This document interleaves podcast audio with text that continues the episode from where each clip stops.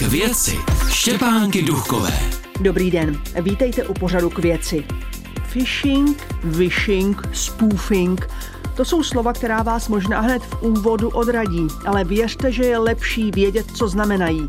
O nejnovějších tricích podvodníků budu mluvit s vedoucí oddělení prevence policejního prezidia Zuzanou Pidrmanovou. Dobrý den. Dobrý den, děkuji za pozvání. K věci. Ale já začnu česky, protože zcela nový trik podvodníků je takzvaný překousnutý jazyk. O co se přesně jedná? Eh, jedná se o takzvané podvodné legendy, kdy se pachatel vydává za lékaře, zejména telefonickou cestou, kontaktuje starší rodinné příslušníky, takže cílí na seniory a rodinné příslušníky, protože se vydává po telefonním hovoru za lékaře, za ošetřujícího lékaře, jejich vnuka nebo syna, který měl autonehodu nebo úraz, má překousnutý jazyk, proto s nimi nemůže mluvit sám osobně a vlastně ten lékař jim nese e, tu zprávu e, o té nehodě, e, o tom ošetření a samozřejmě je potřeba získat od těch lidí nějaké finanční prostředky na léčení nebo na nějaké mimosoudní vyrovnání právě té nehody. Často v té dopravní nehodě hraje roli malé dítě, aby se opravdu zatlačilo na city. Takže je to jedna z podvodných legend, trend, eh, se kterou se setkáváme samozřejmě řadu let, eh, ale tady se teda eh, pachatelé vydávají za lékaře, kteří ošetřují rodinného příslušníka s překousnutým jazykem, proto mu není rozumět, proto s ním nemohou mluvit a proto se vymyslí mechanismus předání peněz někomu cizímu. Teď přemýšlím, to je neuvěřitelné, kdo tohle vymýšlí. To je, když ti podvodníci mají nějakou centrálu, kde si říkají, tak co teď novýho vymyslíme?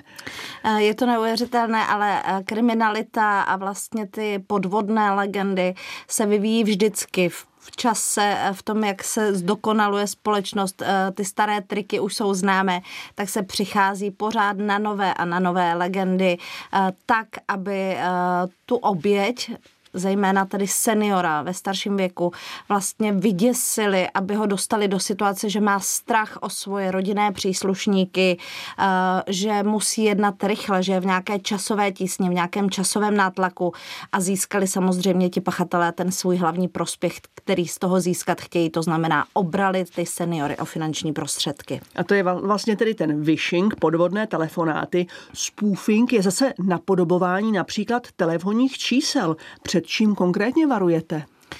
U toho spoofingu opravdu existují pachatelé, kteří napodobují telefonní čísla známých institucí nebo bankovních institucí.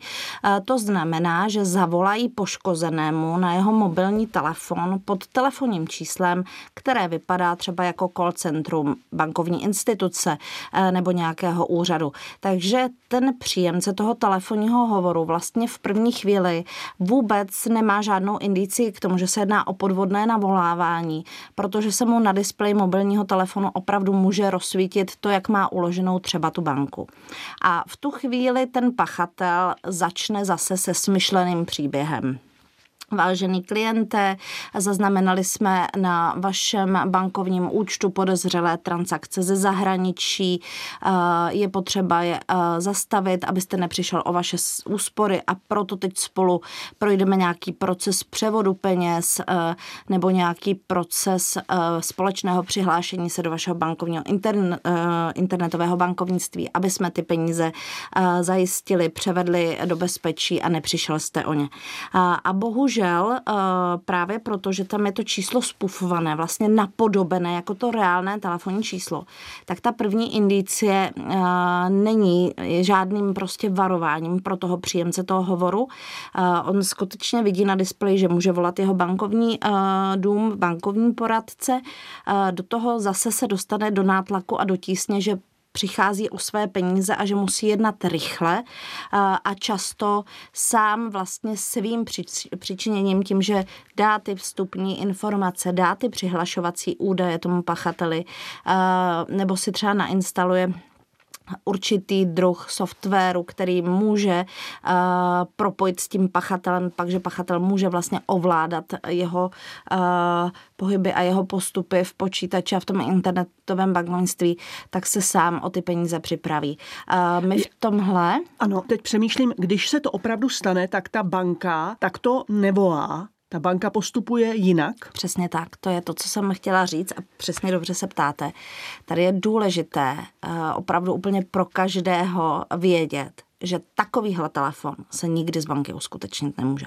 Prostě se nekontaktují klienti, aby eh, je úředníci informovali o tom, že je tam nějakým způsobem eh, závadový pohyb a že ho teď spolu napraví.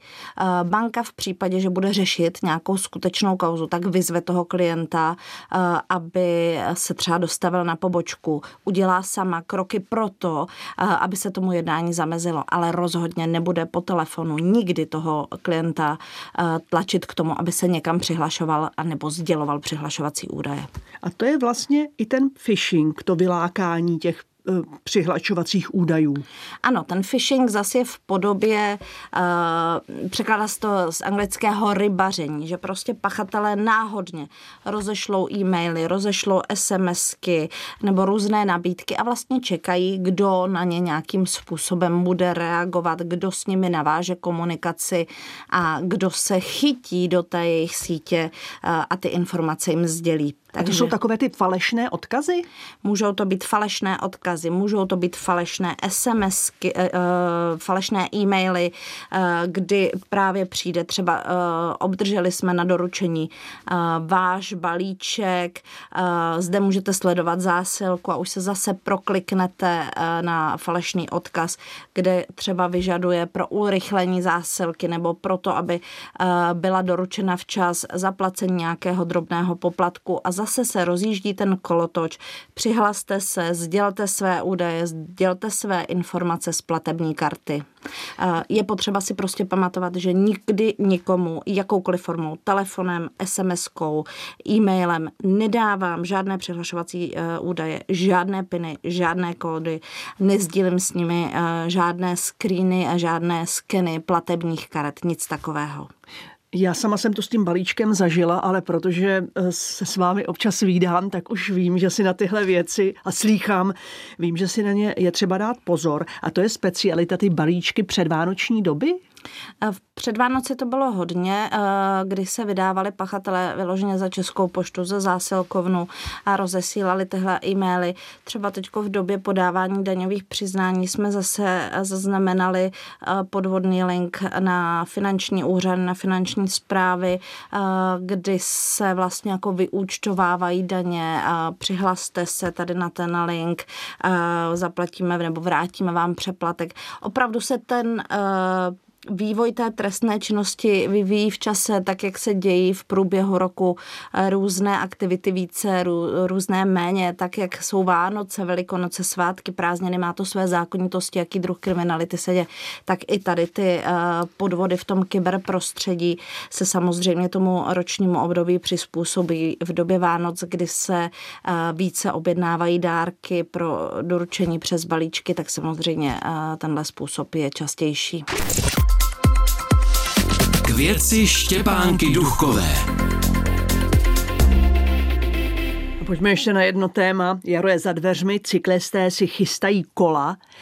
Jaké platí zásady pro to, než vyrazíme na první jarní projížďku? Co chystáte pro cyklisty letos na jaře? Děkuji za tohle otázku. Eh, samozřejmě cyklistika je eh, velmi oblíbená pro řadu Čechů a pro řadu z nich je i eh, způsobem dopravy do zaměstnání, takže je potřeba, aby si uvědomovali, že jsou součástí silničního provozu, že jsou velmi zranitelný oproti řidičům vozidel, protože řidič vozidla vozidla má kolem sebe to auto, ten plech, který ho chrání, zatímco cyklista ho nemá.